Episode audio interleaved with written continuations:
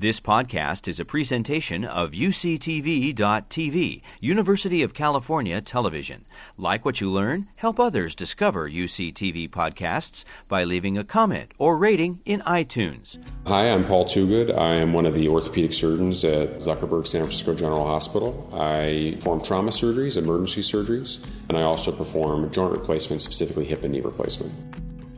And today on this video, we're going to be looking into hip and knee replacement and how you make the decision whether or not to have that surgery.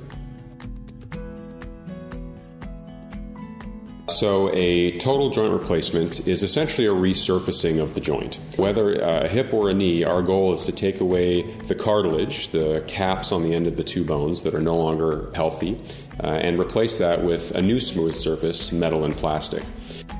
In the knees, we end up taking small cuts of bone and cartilage and putting a cap on the end of the two bones, the femur and the tibia. Uh, and then in a hip replacement, we end up putting a cap uh, in the hip socket made out of metal and plastic. And the top of the hip, the ball, is completely replaced with a metal ball. Again, replaces the cartilage ball that you normally have in your native hip.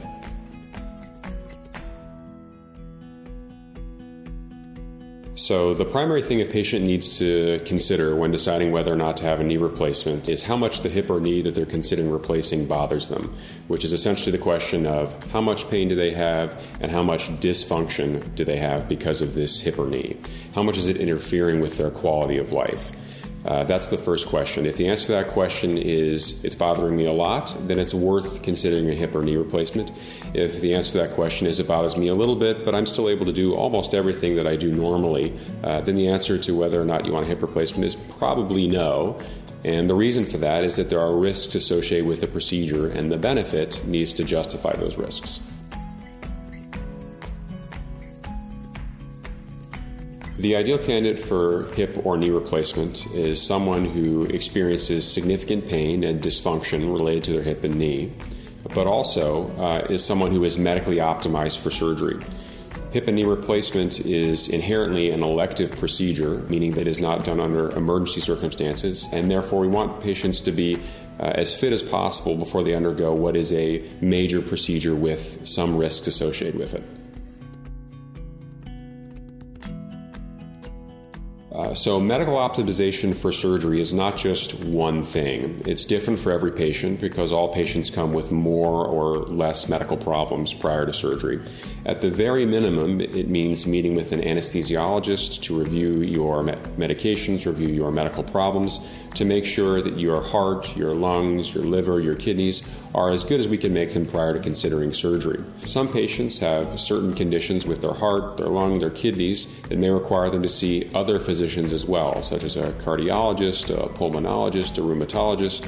And so, prior to considering surgery, we may ask you to see one of these providers as well, again, to make sure that all of your medical conditions are as in a good a shape as possible prior to undergoing an elective procedure. So there are a couple of things that might exclude someone from going forward with a hip or knee replacement.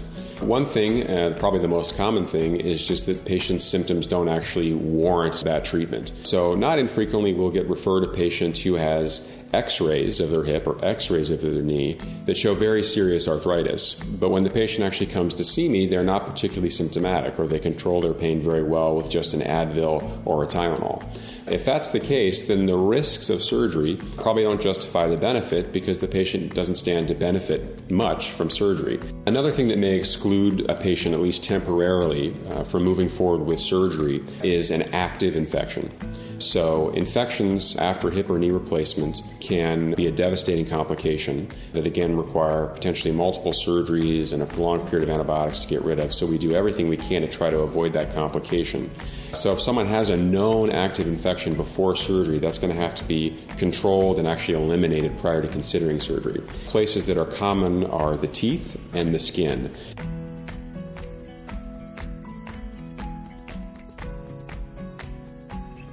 The major pro of undergoing hip or knee replacement is pain relief. That is the primary indication for this surgery, and it is what patients come back weeks and months after surgery being very grateful for having had the surgery performed for. Their pain is gone or diminished, and patients feel better. And because of that, they function typically at a higher level. So the activities that were bothering them before tend to not bother them as much or at all after this procedure.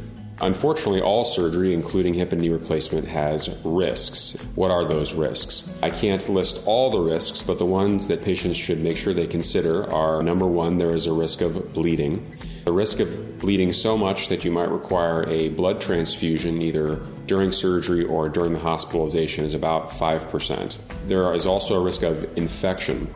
The risk for infection is low, both for hip and knee replacement. The risk of infection for a hip replacement is about 1%. The risks of infection for knee replacement is about 2 to 3%. So the risks overall are low. However, if you're that 1 or 2 to 3% of patients that develops an infection, it's a big deal. In addition to bleeding and infection, other risks that people have to be aware of there's a risk of blood clots. So, everyone after surgery has to be on a blood thinner for six weeks. There's a risk of dislocation for hip replacements. Fortunately, that's relatively rare. It's about a 3 to 5% risk over someone's lifetime. Uh, and most of the time when it happens, it happens in the first three months. The final risk that uh, people with knee replacements should consider is the risk of stiffness.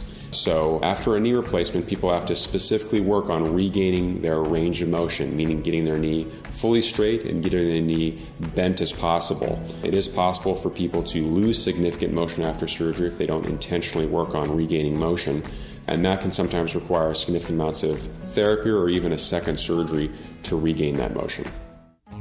You've been listening to a podcast by University of California Television.